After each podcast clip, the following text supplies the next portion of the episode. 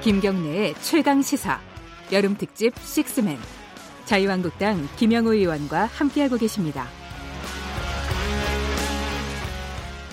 네, 김경래 최강 시사 여름 특집 식스맨 오늘은 자유한국당 국회의원인 제가 진행하고 있습니다. 김영우 의원입니다.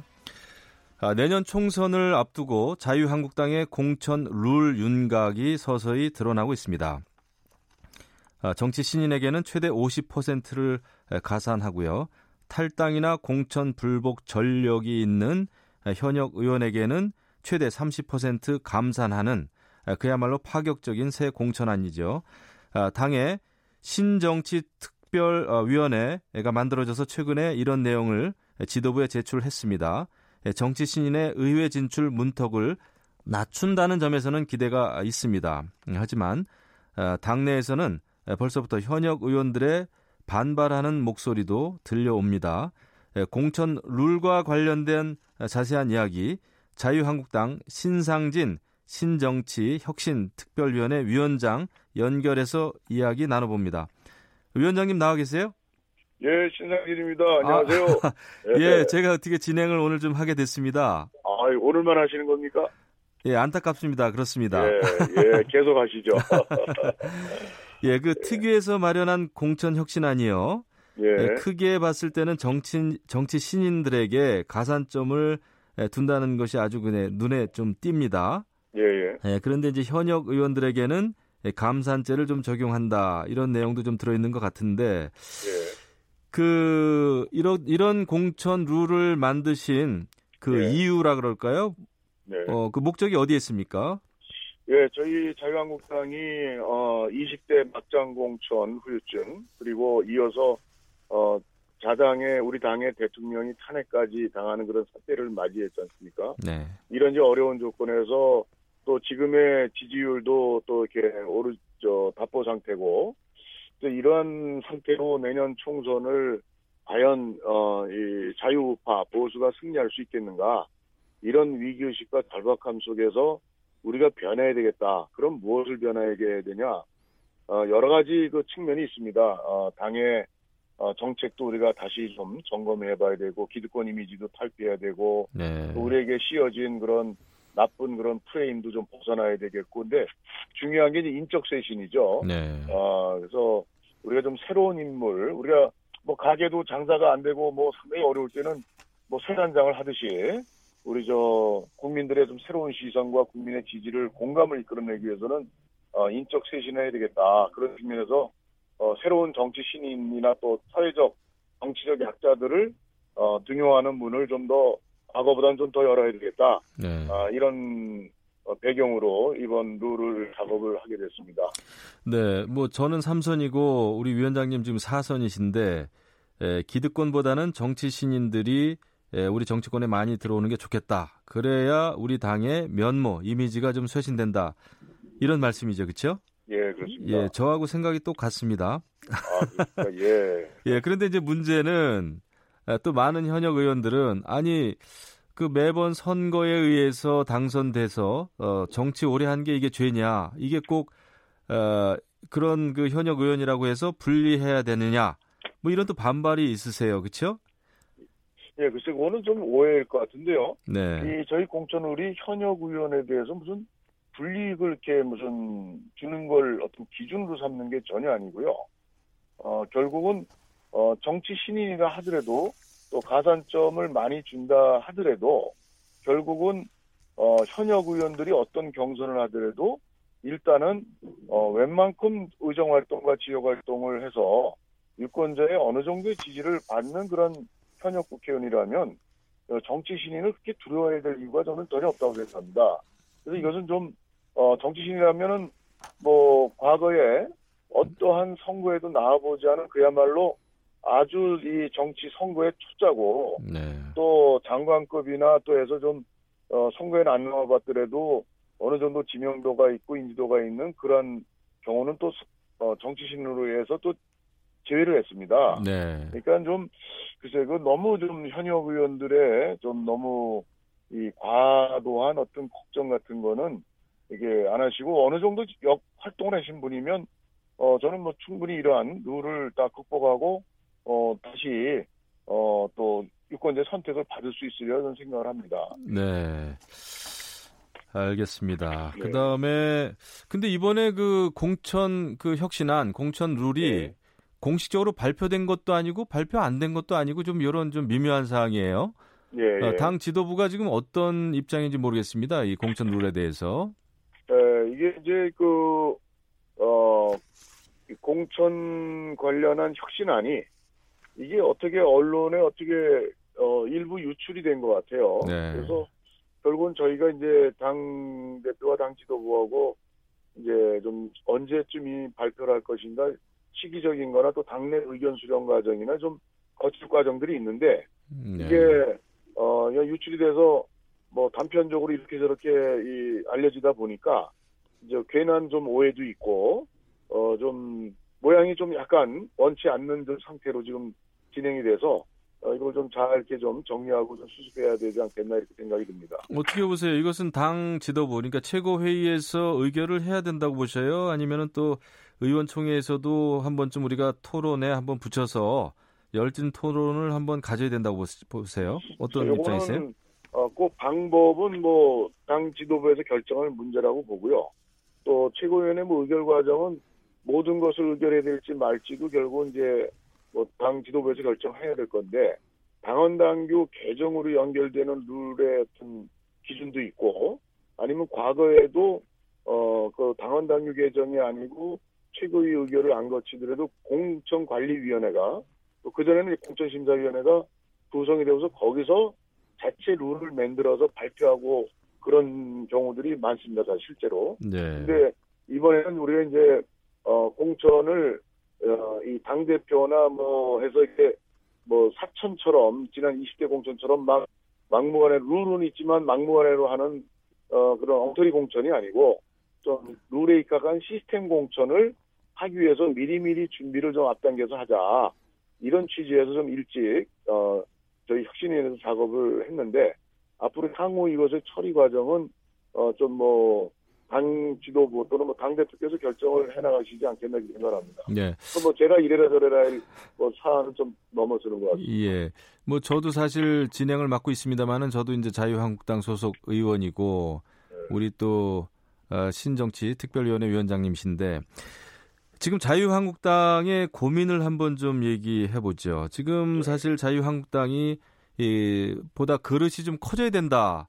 아, 이런 네. 그 목소리가 좀 많이 나오고 있어요. 왜냐하면 지금은 아직까지는 아, 그냥 조금 협소한 그런 보수라고 하는 그릇 아닌가.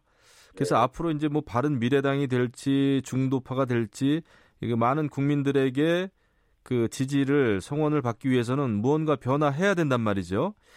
앞으로 바른? 미래당 또 태극기 부대라고 할 수 있는 예, 우리 공화당하고의 연대라 그럴까요? 연합이라 그럴까요? 네, 지금 그 전화가 끊긴 것 같습니다.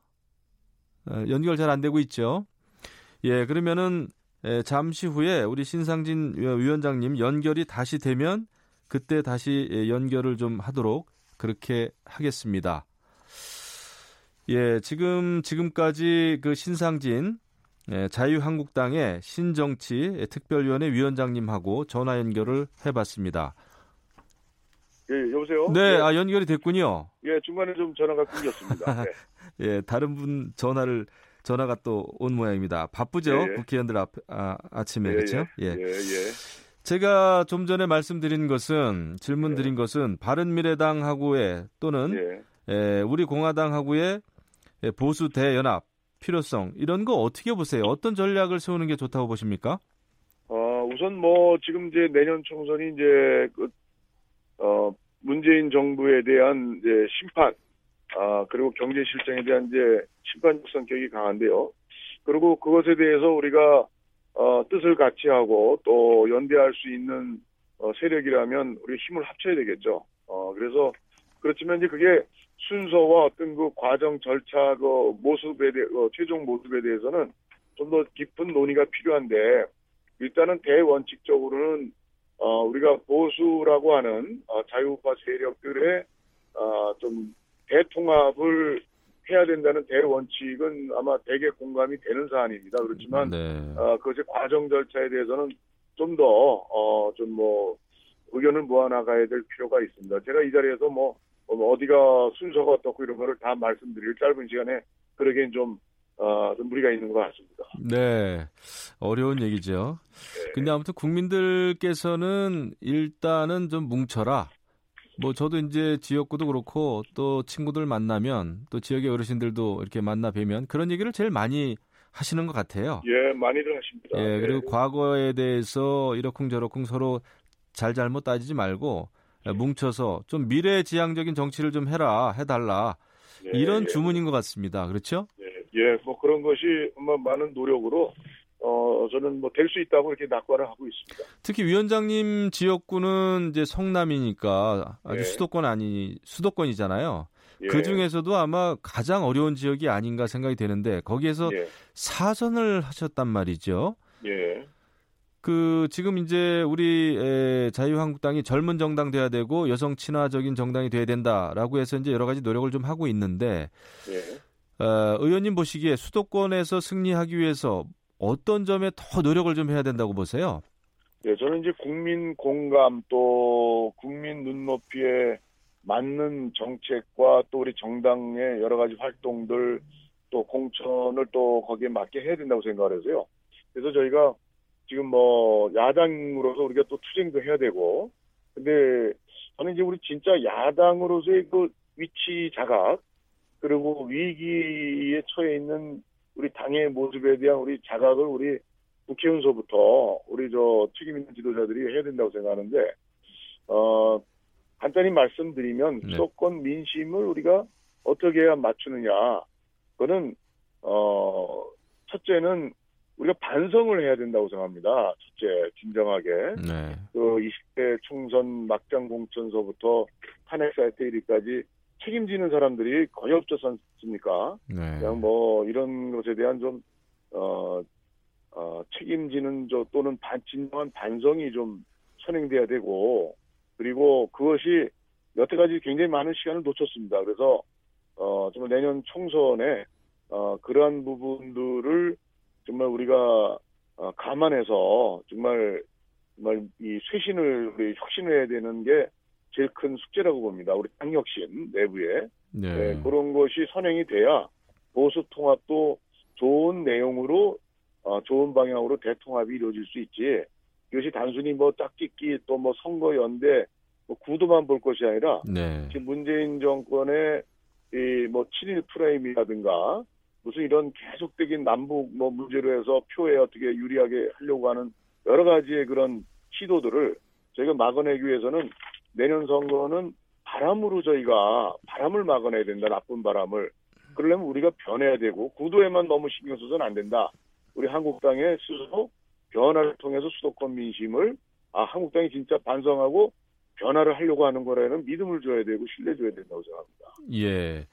지금 이제 보수가 통합을 하고 또 중도까지 아우를 수 있는 전략을 짜기 위해서 사실 넘어야 될 높은 산이 하나 있어요. 그 박근혜 대통령 탄핵 문제인데 이 점에 대해서는 어떻게 접근을 해야 된다고 보십니까? 우리 위원장님께서는? 예, 저는 탄핵에 대해서는 그 누가 잘잘못을 따지면 사실은 우리 자유한국당 국회의원 제가 볼 땐 모두가 다 책임이 있고 크고 작은 경중의 차이는 있지만 다들 책임이 있다고 생각합니다. 그래서 그걸 가지고 어 누가 잘했네 잘못했네 가지고 계속 싸움을 할 것은 아니고 결국은 그러한 총체적인 우리 자유한국당의 총체적인 의원들의 반성과 욕심을 내려놓는 그러한 모습들이 선행돼야 된다고 생각합니다.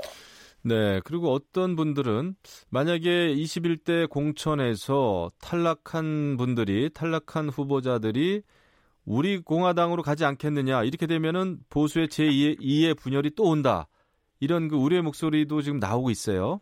네. 예, 그런 목소리 좀 들으시죠. 예, 그건 이것에 대해서는 뭐 어떻게 대처해야 된다고 예, 보세요, 우리 위원장님은? 우, 우려되는데 어, 사실 혁신과 또 변화가 또 그리고 또 통합이라는 것과 사실 또 어떻게 보면 충돌되는 지점이 있습니다. 어, 그래서 그것은 어, 구체적인 이제 어, 또 상황도 결부시켜서 어, 또 실제 어, 나중에 그 공천 과정이라는 건 모두 다 이렇게 언제든 후유증이 있고 잡음이 있습니다. 그래서 어, 그런 부분들은 커다랗게 선거에 이기는 전략으로 해서 도움이 되느냐, 어, 부정적 효과가 있느냐를 좀 따져서 구체적 현황과 좀 맞물려서 논의가 되어야 될 거라고 봅니다. 네. 네, 제가 오늘 뭐 출연자가 아니라 진행자기 때문에 제 속마음을 이제 자세하게 말씀드리긴 좀 어렵습니다. 네. 아, 진행하면서 제가 참 역지사지의 그런 네. 입장을 한번 좀 가져봅니다. 예, 네. 오늘 아침에 말씀 감사합니다. 예, 예. 아유, 네. 어, 계속 하시, 하시면 좋겠습니다. 예.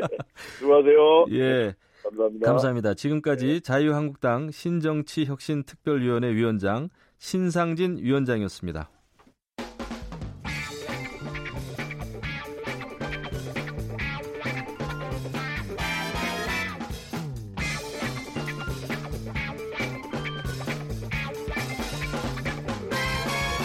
윤태곤의 눈. 네, 뉴스의 이면과 행간까지 꿰뚫어보는 윤태곤의 눈. 의제와 전략그룹 더 모아의 윤태곤 정치 분석 실장 나오셨습니다. 안녕하세요. 안녕하세요. 제가 처음 뵙는 것 같습니다. 네, 안녕하세요. 예. 아, 요즘은 그냥 정치 뉴스에 조국 민정수석이 그냥 없는 날이 없네요.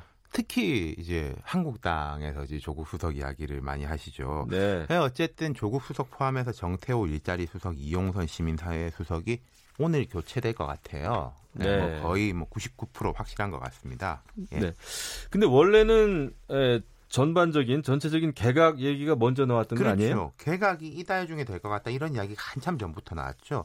근데 뭐 김 의원님 잘 아시다시피 개각은 아무래도 인사 검증이 더 엄격하고 청문회 준비도 필요한데 청와대 참모 교체는 상대적으로 좀 편하지 않습니까? 그래서 청와대 참모 교체를 먼저 하고 개각이 뒤따라지는 형식으로 정리된 것 같아요. 개각은 한 8월 초쯤에 된다 그러네요. 예.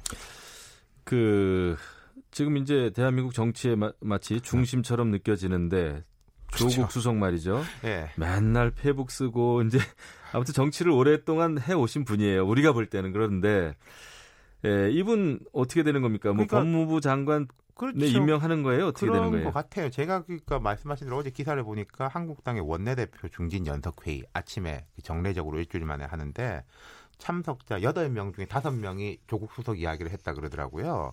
대통령 이야기보다 더 많았던 것 같아요. 그러니까 한국당에서 최고 관심 인물이고 그간에 야당은 조수석을 경질해야 한다고 오랫동안 주장했지 않습니까? 하지만 문 대통령은 수차례 공개적으로 조수석에 대한 신임을 밝혔고 이번에도 나가는 세 명의 수석 중에 두 명은 총선 출마, 조수석은 장관 후보로 지명되는 게 기정사실인 것 같아요. 네. 아, 이 조국 수석은 문재인 대통령의 뭐 오른팔입니까 왼팔입니까 복심입니까? 아무튼 그런 것 같죠. 그렇죠 근데 그렇죠. 재임 기간이 꽤 길었죠. 그렇죠. 이번 정부 출범부터니까 2017년 5월부터 해서 지금이 이제 7월 말이니까 한 2년 2개월이 넘었죠. 문 지금 역대 정부에서 최장기 민정 최장수 민정수석은 문재인 민정수석이었어요. 참여정부 때 2년 4개월 기록인데 조국 수석이 한참 전부터 주위에 그런 말을 했습니다. 내가 그 기록을 깨는 것도 불충일 수 있다. 그래서 그 기록을 깨기 전에 이제 청와대를 떠나려고 한다. 그런 말을 했는데 뭐 그렇게 됐네요.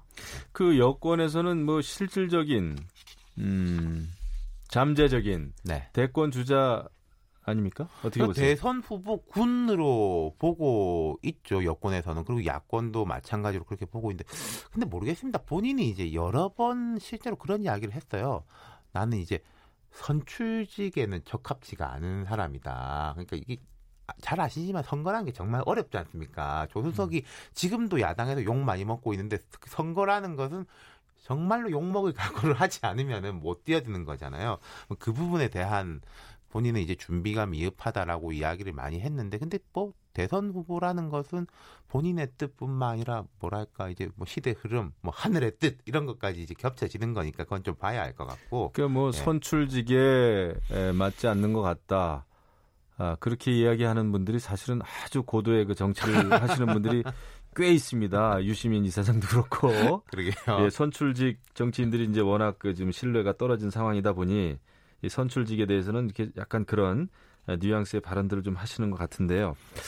어쨌거나 이제 조국 수석이 법무부 장관의 에, 후보자로 지명이 될 것이냐 말 것이냐 네. 이게 이제 가장 에, 큰 관심사죠. 그렇죠. 만약에 지명이 되면은 뭐 정치적으로 이제 긴장감이 예, 감돌겠죠. 그렇죠. 그러니까 어제 그 정양석 원내수석 부대표가 그렇게 말했어요. 이렇게 국론을 분열시키고 한국당을 친일 프레임으로 엮고 청문회를 하겠다고 한다면 선전포고 아니겠냐.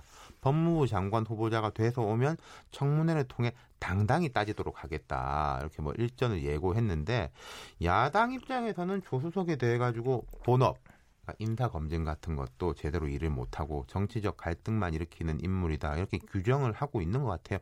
그런 거 같습니까? 맞습니까? 아, 제 그? 그러니까 저희 입장에서야 뭐 네. 왜냐하면 모든 인사 실패 에, 이런 거에 사실은 실질적인 최고 책임자 였죠. 네. 어, 그렇기 때문에 어, 이 책임을 지고 물러나야 되는데 법무부 장관 되면 또 엄청난 자리 아닙니까? 예. 에, 영전을 시키는 건데 이것에 대해서 이제 야당은 에, 도저히 인정할 수 없다. 아, 이런 입장이죠. 그러니까 이 시점에서 사실은 오늘 교체된다면은 오늘 교체도 사실은 조국 수석에 대한 배려로 볼 수 있어요. 네. 왜냐하면은 곧 지금 개각 작업 이미 진행 중이지 않습니까? 근데 이 개각이라는 게 아무리 잘해도 뭐 어떤 사람에 대해 가지고는 흠결이라든지 공방이 벌어질 수가 없는데 밖에 없는데 그렇게 하면 아이 또 조국 수석이 이제 인사 검증 잘못했다 이럴 거 아닙니까? 근데 지금 교체하면은 거기에 대한 실질적 책임은 후임자가 지게 되는 거잖아요. 조국 수석은 이번 개각에서는 자유롭게 되는 거죠. 그렇죠. 예.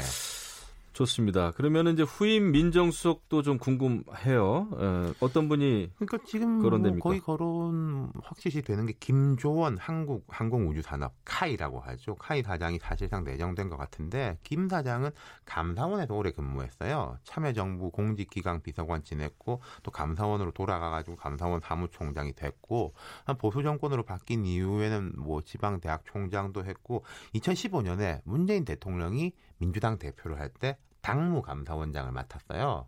당에 말하자면 감사원장 같은 직책이지 않습니까? 그래서 이 대선 기간에도 캠프 외곽에 있었고 대선 후인 2017년 10월 카이 사장으로 선임됐는데 그때 명분은 카이가 이제 복마전이다. 그렇기 때문에 이런 적폐 청산이 필요하다. 해서 이제 김 사장이 갔는데 1억에서 아실 수 있다시피 현 정부에서는 이제 말하자면 성골이라고 할 수 있죠. 문 대통령이 신임하는 예, 야당의 공격이 딱 예상이 됩니다. 회전문 인사, 코드 인사 딱 이- 이거네요. 그렇죠. 그런데 이제 뭐 이런 컨셉도 있을 거예요. 지금 이분도 비검찰 음. 감사원이지 않습니까? 예. 저는 이제 문 대통령의 그런 부분에 대한 걸 좀 평가해야 될 게 있다고 생각해요. 검찰 출신이 민정수석이 돼가지고 틀어쥐는 게 아니라 좀 풀어 놓겠다, 독립시켜 놓겠다. 물론 여권에서는 그런 걱정도 해요. 좀 검찰에 대한 우리의 통제력이 약해진다면은 통상 이제 정권 후반이 되면은 여권 수사 같은 것도 많지 않습니까? 그 검찰의 어떤 역습 뭐 이런 것에 대한 걱정도 조금 하고 있는 것 같아요. 그래서 오늘 또 윤석열 검찰총장도 임명장을 수여할 것 같거든요. 이 네. 부분에 대해서 좀 한국당이 어떻게 대처하실지 제가 여쭤보고 음, 싶네요. 근데 뭐 저는 잘 알고 있습니다. 저희야 뭐 윤석열 검찰총장과 조국 법무부 장관 네. 이 엄청난 이제 조합인데 이것에 대해서는 뭐 야당은 이제 에, 전투적으로 어, 임하겠죠. 네. 아, 정말 그 근데 이제 가장 중요한 것은 검찰 의 정치적인 독립성, 객관성, 네. 자율성이거든요. 이제 그것이 담보돼야 되는데 또 민정수석이 법무부 장관으로 영전을 하고 또 과거 정부 수사를 했던 아, 윤석열 검사가 네. 검찰총장이 되고 이랬을 때 과연 어, 글쎄요 그러니까 정치적 그- 중립성 이 question입니다. 네, 그 부분 그런데 이제 조국 수석이나 김조원 사장이나 두 사람이 검찰에 대한 직접적 장악력이 강한 이력이나 스타일은 아니거든요. 그 부분이 또 하나가 있고 또 저는 이제 그런 생각도 들어요. 이른바 이제 프레임 이론 뭐 이런 게 있는데 아까 이제 조수석이 이제 잠재적 대권 주자 이런 말씀하셨는데 한국당이나 보수 진영이 조수석을 공격하면 할수록 이번 또 만약에 인사청문회가 조국 청문회가 된다고 될수록 조국 수석이 상징적인 인물이 되고 정치적 위상이 또 커지는 거 아니겠습니까? 작용과 반작용에 의해 가지고 그런 면이 있죠. 네. 저는 조수석이 그걸 잘 알고 있다고 생각해요. 그러니까 최근에 40여 차례 페북글이라는 게 야당이라든지 보수 언론에서 비판을 했는데도 개의치 않고 글을 써내고 또 거기에 대해 가지고 또 환호도 쏟아가지고 이런 부분 잘 알고 있는데 이런 부분에 대해서도 제가 좀 야당이 조언하고 싶은 것은 좀 전략적 고려를 해보실 필요가 있을 것이다. 그러니까 조국 수석이 예. 참 아주 보면 정치꾼입니다. 예, 감사합니다. 예. 예, 지금까지 윤태곤의 눈이었습니다. 아, 여러분은 지금 국회의원 김영우가 진행하는 KBS 1라디오 김경래 최강 시사 여름 특집 식스맨을 듣고 계십니다.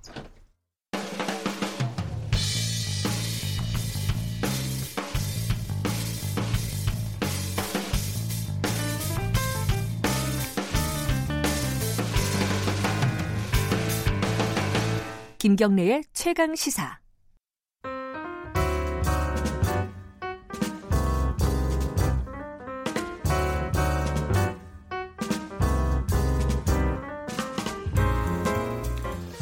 네, 더 나은 미래를 위해 오늘의 정책을 고민합니다. 김기식의 정책 이야기 식스센스 김기식 더 미래 연구소 정책위원장 아, 오늘도 함께 하십니다. 안녕하세요. 예, 안녕하세요. 아, 인연이 무섭습니다. 네, 이렇게 뵙게 되네요.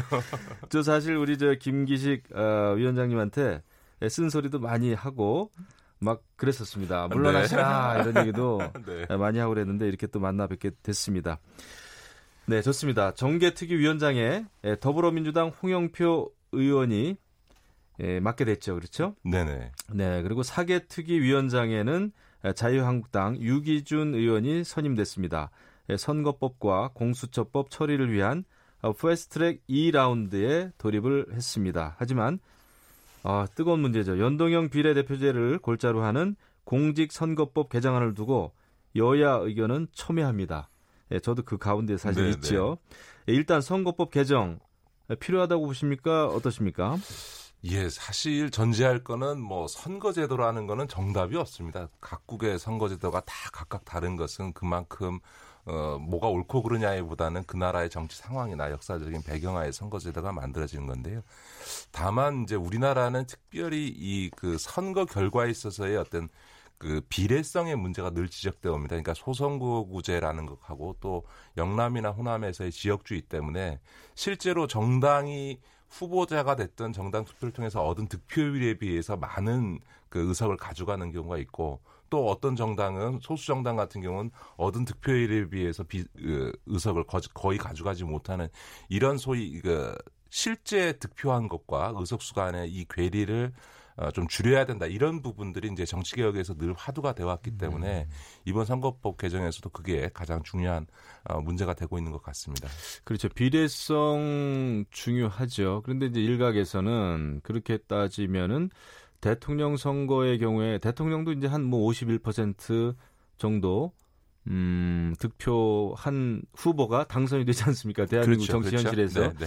그럼 대통령 선거에서는 비례성을 비례성이 이렇게 어떻게 보면은 어, 저평가되는데 왜 또 국회의원 선거는 비례성을 따지느냐 이런 또 일각의 비판도 있어요. 어떻게 보셔요 이런 점에 대해서? 대통령제 대통령 중심제라고 하는 게 전 세계에서 많지 않은데 대통령 중심제라는 것 자체가 그런 어떤 승자 독식의 구조를 전제하되 다만 상권 분립을 통해서 대통령의 권한을 견제하는 시스템을 갖는 거죠. 그래서 대통령제를 채택하는 나라들은 다 이제 그 입법부와 사법부가 명확히 그 독립돼 있으면서 대통령 권력을 견제하는 이런 시스템을 갖고 있는 거고 그러지 않고 의원 내각제인 나라들에서는 이제 상권 분립보다는 이제 의회를 중심으로 한 구조가 되어 있는 거죠. 근데 이제 그런 의회 구조에 있어서는 좀 비례성 문제가 전 세계적 어느 나라에서나 어, 지적되는 문제인 것 같습니다. 네, 조금 묘한 측면이 있죠, 그렇죠?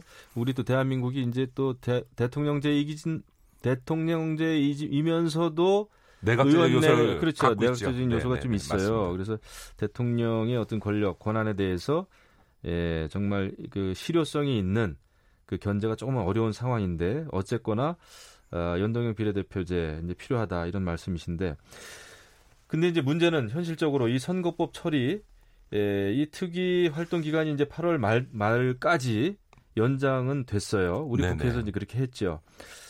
근데 정말 처리가 될까? 이게 좀 의구심이 좀 들어요.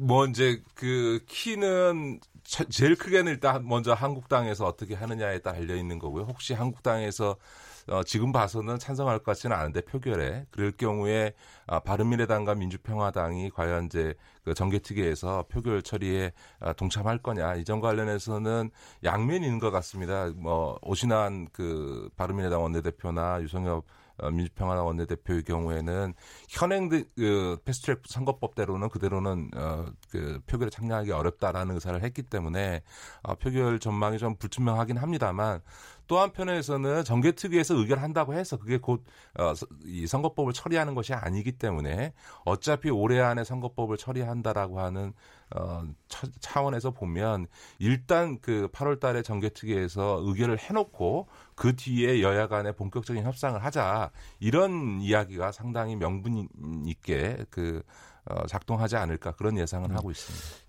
근본적인 질문 질문 하나 좀 드려볼게요. 지금 이제 선거법은 결국 아, 룰 아닙니까 룰? 그렇습니다. 네, 게임의 네. 룰인데 그렇기 때문에 여야 간에 이거 합의 처리해야 된다.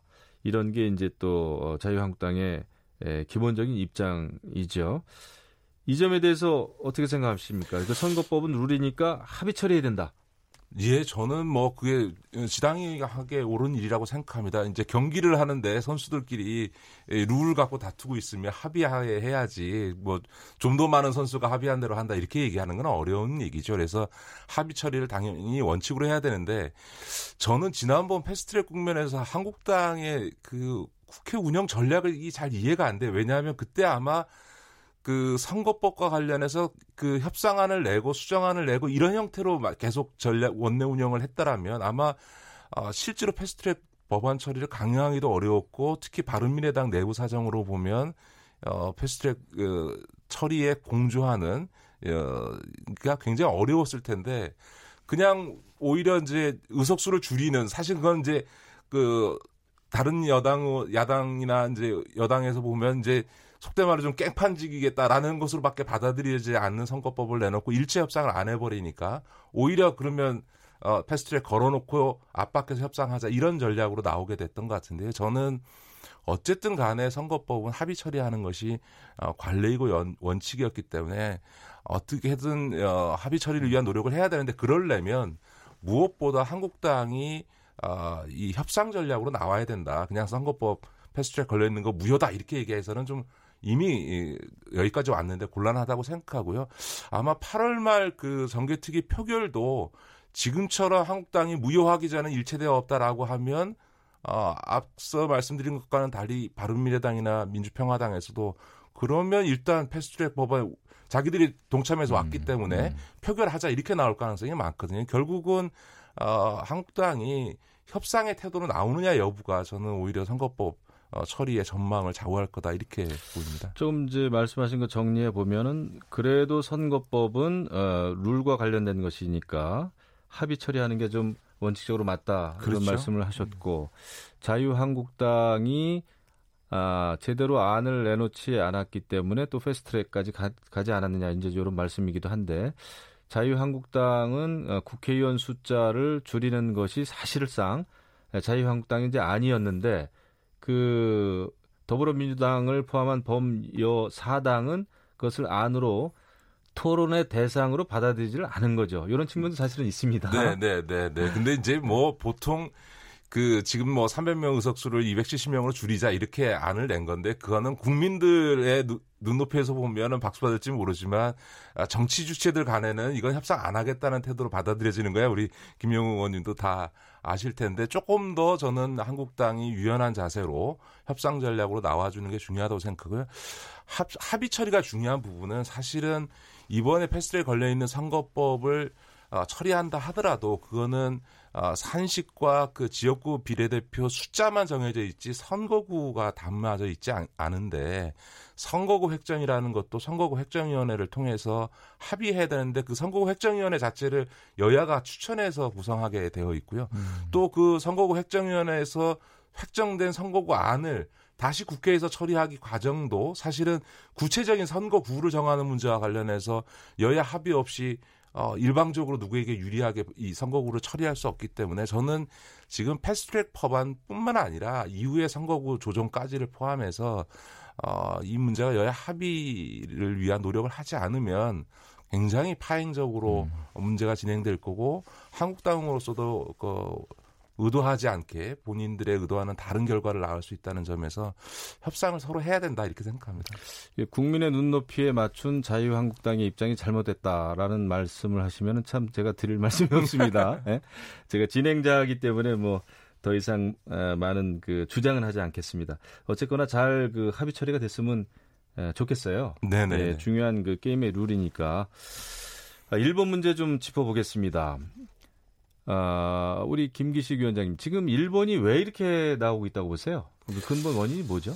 예, 직접적인 계기는 어, 지금 우리 대법원의 강제징용 판결에 대한 반발입니다만 제가 보기에는 이거는 아베가 추진하고 있는 소위 일본의 정상 국가론, 다시 말해서 일본이 아, 이 군대를 보유하고 전쟁할 수 있는 국가로 돼야 된다. 다시 말해서 2차 세계 대전에 있어서의 어떤 전범 국가, 아, 패전 국가의 위치에서 어, 국력 경제력에 기반해서 어, 이 어떤 정상적인 국제사회의 어떤 강국으로 발돋움하고자 하는 아베의 전략에서 어, 지금까지는 사실은 어, 북한 때리기를 통해서 어떤 그 일본 내에서의 구구 여론을 만들어내고 어, 무장의 어떤 필요성을 호소해 왔다고 한다면 지금 이제 북미 간의 그 일정의 대화 국면으로 트럼프 정부 이후에 지금 변하고 있지 않습니까? 그런 점에서 보면 어, 지금까지 북한 때리기와 비슷하게 아주 의도된 한국 때리기를 전략적으로 하고 있는 게 아닌가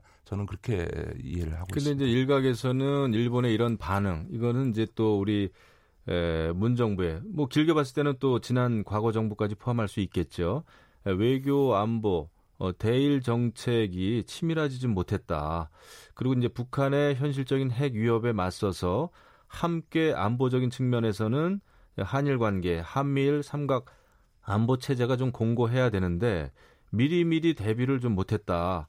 이것은 그 그런 잘못된 대책, 정책의 결과다. 이런 평가가 있어요. 이 점에 대해서는 우리가 성찰해 볼 일은 없는지 위원장님께서 어떻게 보세요? 예, 예. 한일 관계가 아마 이제 그 거슬러 올라가면 이제 이명박 정부 때 이명박 대통령이 독도에 방문한 뒤로부터 이제 근 10년 가까이 그 한일 관계가 그냥 냉각 상태였죠. 사실 박근혜 정부 때도 그 한일 정상회담 자체가 거의 없을 정도로 음. 어, 아주 냉각된 관계를 유지해 왔고 그 영향이 없다 없지 않다고 생각합니다. 다만 만약 지금 일본 정부가 아베 정부가 아니었다면 과연 여기까지 왔겠냐라고 하는 점에서는 외교상의 여러 가지 문제점을 저희가 성찰해 봐야 되긴 하지만 지금 국면의 핵심은 아베, 아베의 어쨌든 일본 전국 운영과 관련된 아주 의도된 전략이다. 이렇게 좀 보는 게 저는 맞을 것 같고 왜 이런 말씀을 드리냐 하면 일각에서는 빨리 뭘 문제를 풀어야 된다. 그러니까 빨리 특사 보내서 어떻게 해결해라라든지 이런 이야기를 합니다만 아, 일본의 의도가 이렇게 아주 오랜 기간에 형성된 전략적인 선택이라고 한다면 우리가 조급하게 어떻게 해보겠다고 풀어려고 한들 상대가 있는 게임이기 때문에 그렇게 되기 어렵다. 그런 점에서 보면 뭐 단기적인 대책도 필요하지만 길게 보고 현재 상황을 좀 냉정하게 대처해야 될 필요가 있다. 저는 그렇게 봅니다. 네, 이제 중기 또 장기 대책 필요하다 이런 말씀이신데요. 지금 근데 이제 수입 다변화라든지 기술 개발이라든지 소재 부품 개발 이런 거를 이제 중장기 대책으로 어, 청와대는 생각하고 있는 것 같아요. 정부는. 네네네. 근데 지금 굉장히 발등에 불이 떨어진 상태인데 지, 금 이제 우리 기업들은 당장 아, 그런 일본의 부품 소재가 없으면은 어, 그 제조를 하기 어렵다 이런 입장이에요. 근데 지금 중기 장기 대책만 내세우면은 어, 너무 한간 얘기 아니냐. 아, 이런 또 그 평가가 있단 말이죠. 뭐 어떻게 되는 겁니까? 예, 그러니까 이제 그 앞서 말씀드렸던 것처럼 단기 대책과 중기 대책, 중장기 대책을 이제 그 다 병행해야 되는데요. 물론 이제 국내 부품 소재 산업을 육성해야 되는 건 너무나 당연한 당위입니다만 그게 단기적으로 대책은 될 수 없겠죠. 그러니까 다양한 방식으로 지금 국내 기업들도 필요한 그 부품 소재를 확보하기 위해서 여러 가지 노력을 하고 있는데요. 다만 이제 일각에서는 어, 뭐 부품 소재 지금 개발해봐야 뭐 어, 개발은 고사하고 시험하는 데만 몇 달 걸린다. 그리고 지금부터 해봐야 몇 년 걸린다라고 얘기를 하는데 지금 시점에서 맞는 이야기죠. 근데 지난 20년 동안 뭐 했냐. 어, 아무리 일본 제품이 품질이 조금 더 낮고 또 가격 경쟁력이 있다 하더라도 적어도 일정한 부품의 비중 정도는 어, 예를 들어 필요한 부품의 한 3, 40% 정도는 조금 비싸더라도 어, 국내 부품을 구입해서 국내 이 소재 산업이 육성될 수 있도록 그 대기업도 역할을 했어야 되고 또 정부도 R&D 지원들을 확실히 해서 국내 이 부품 산업 소재 산업들을 육성해 왔어야 되는데 이걸 방기해 온 결과가 지금 이렇게 나타나고 있는 거 아닌가라고 하는 점에서는 저는 뭐 어, 이, 이참에 이, 이 계기, 이거를 이제 전화위보 계기로 삼아서 어, 국내 부품 소재 산업을 육성하는 것은 우리나라의 어쨌든 이 중소기업 육성 정책의 측면에서나 대기업과 중소기업의 상생 관계에 있어서나 네. 어, 좋은 정책이 아닌가 싶습니다. 아무튼 말 그대로 그냥 다각적인 노력이 좀 필요한 것 같아요. 기업체 또 정부 그렇죠? 예, 그 제가 계속 말씀드리고 싶은 거는 단기간 내에 지금 이 한일 관계 문제는 해결되기 어렵다. 외교적 노력을 우선해야 되지만 지금 외교적 대화 자체를 아베가 거부하고 있는 상황에서 우리끼리 이 논란을 벌여서는 안 되고 좀 더 어, 우리 국민적으로나 여야 차원에서 좀 일본 문제에 관해서는 좀 합치된 이 의견을 가지고 어, 길게 보고 어, 이게 대처해 가야 되지 않을까 그렇게 생각을 합니다. 네, 알겠습니다. 짧게 볼 사안도 있고 길게 볼 사안도 있고 막 그런 것 같아요. 아주 복잡하죠 이번 문제. 예, 감사합니다. 오늘 식스센스 김기식 더 미래연구소 정책위원장님과 말씀 나눠봤습니다. 감사합니다. 네, 고맙습니다.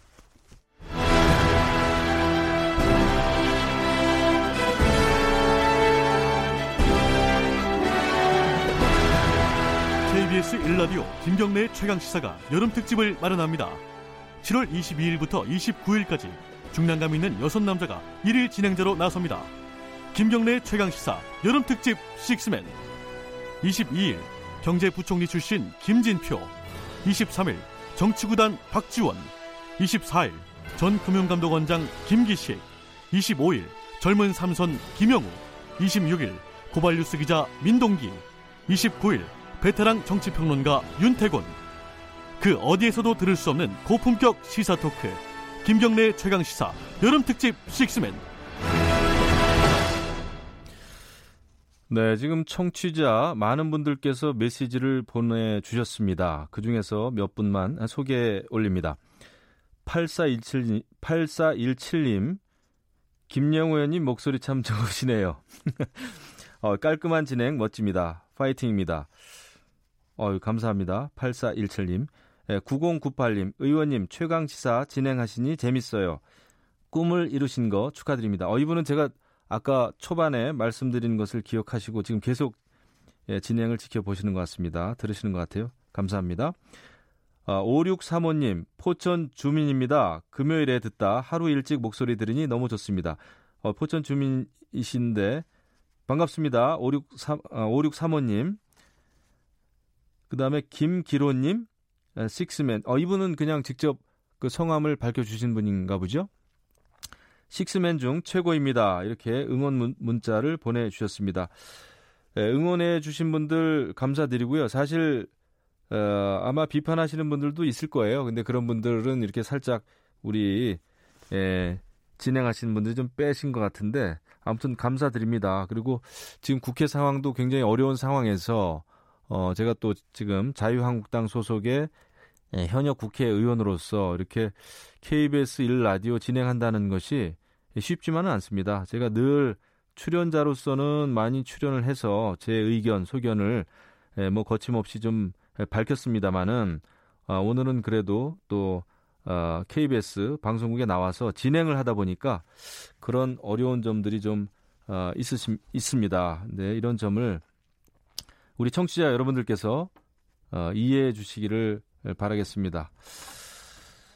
네, 다음 순서입니다. 아, 지난 2011년 발생한 예, 가습기 살균제 사태 모두 기억하고 계실 겁니다. 사회적 참사로 인해서 많은 이들의 공분을 샀던 이 가습기 살균제 사태를 재조사한 검찰이 사건 발생 8년 만에 책임자 34명을 재판에 넘겼습니다. 어, 재조사 결과와 앞으로 남은 과제들 환경보건시민센터 출신으로 현재 가습기 살균제 사건 진상규명 소위원장을 맡고 계시는 최예용 사회적 참사 특별조사위원회 부위원장님과 자세한 이야기 나눠보겠습니다. 우리 부위원장님 안녕하세요. 안녕하십니까. 지금 급하게 오셔가지고 예, 거친 숨을 좀 몰아쉬고 예, 계셔가지고 예, 예, 예. 제가 좀 속도를 좀 늦춰보겠습니다. 어, 지난 2011년 발생한 가습기 살균제 사태의 재수사가 아, 인명피해 발생 이후 지금 8년 만에 마무리가 됐습니다. 일단 이 가습기 살균제 사태가 어떤 어떤 내용이었는지 뭐 그거부터 좀 짤막하게 정리 부탁드립니다. 네네.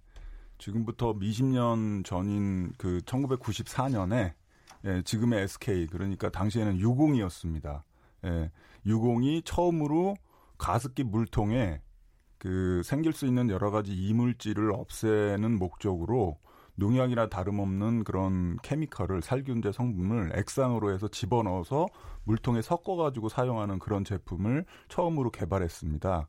예, 그 제품이 이제 가습기 살균제예요. 보통은 가습기 물통을 씻을 때 세정제를 넣고 씻어내고 버리고 깨끗한 물을 쓰는 게 정상인데 이 제품은 그냥 물에다가 그런 어, 살균제 액상을 섞어서 어, 사용하는 그런 상품이었습니다. 편리함을 목적으로 만들었었던 거죠. 네. 그런데 그 물과 함께 그 살균제 성분이 예, 가습돼 가지고 어, 실내에서 이제 예, 노출되는 어떤 그런 특징을 지녔는데 그렇다면 이게 안전한가 확인이 됐어야 되는데 이제 확인을 하지 않은 채로 판매를 했고 문제는 그 이후에도 40개 넘는 유사한 제품이 뭐 어, LG다, 뭐 예, 삼성, 어, 홈플러스다 등등에서 유사한 제품이 우후죽순으로 나왔는데 어느 제품도 안전성 안전성이 확인되지 않았습니다. 그렇게 해서 18년 동안 무려 한 천만 개가 넘게 판매가 된 사건입니다. 예, 이게 피해자 또 피해자 가족 또 일반 소비자 입장에서는 기가 막힌 일인데요. 우리나라가 원래 뭐 하면 좀 빨리 하는 나라인데 지금 참사 이후 이 조사가 8년이나 걸렸어요. 네.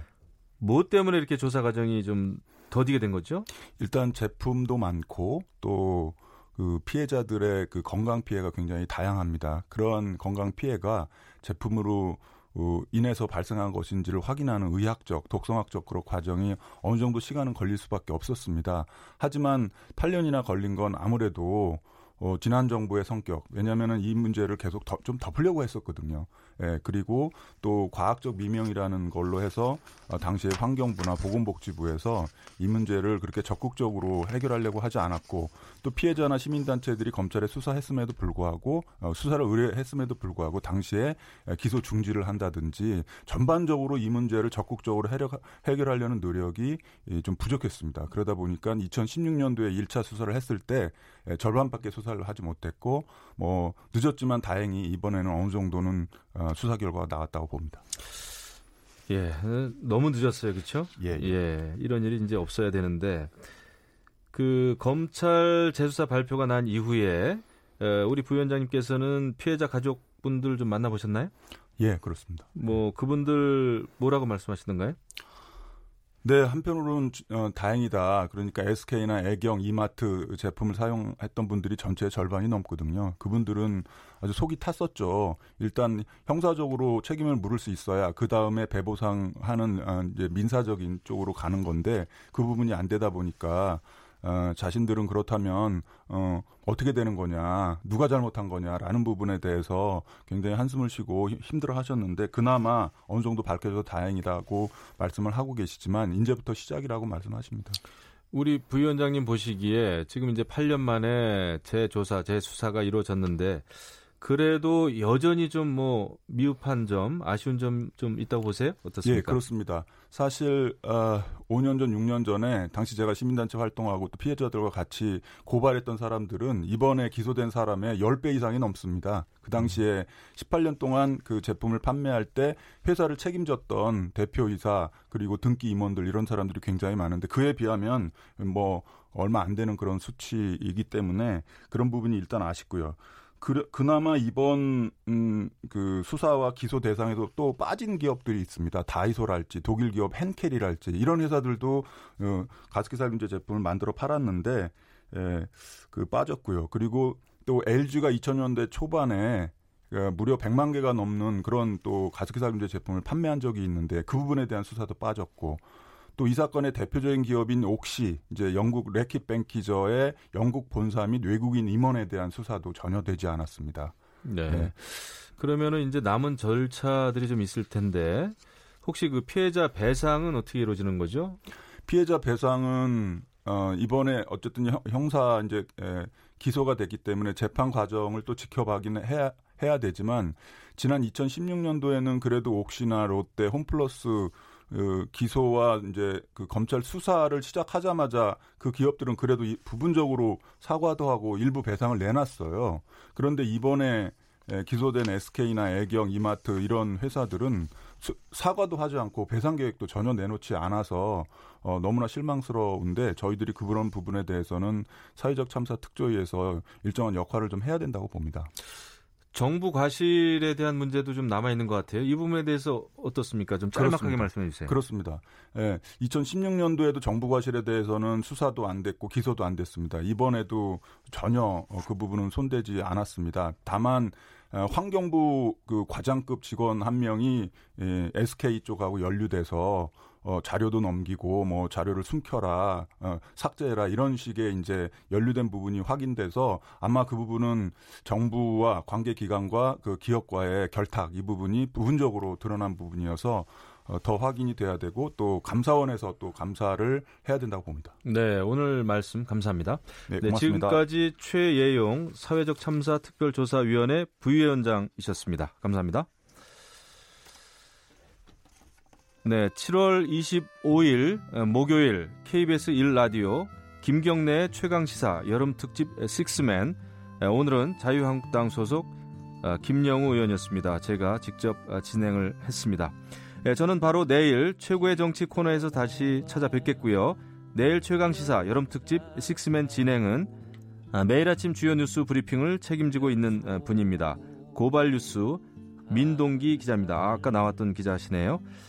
어, 다음은 제 애창곡입니다. 김광석의 이등병의 편지 전해드리면서 저는 이만 물러갑니다. 감사합니다. 대문 밖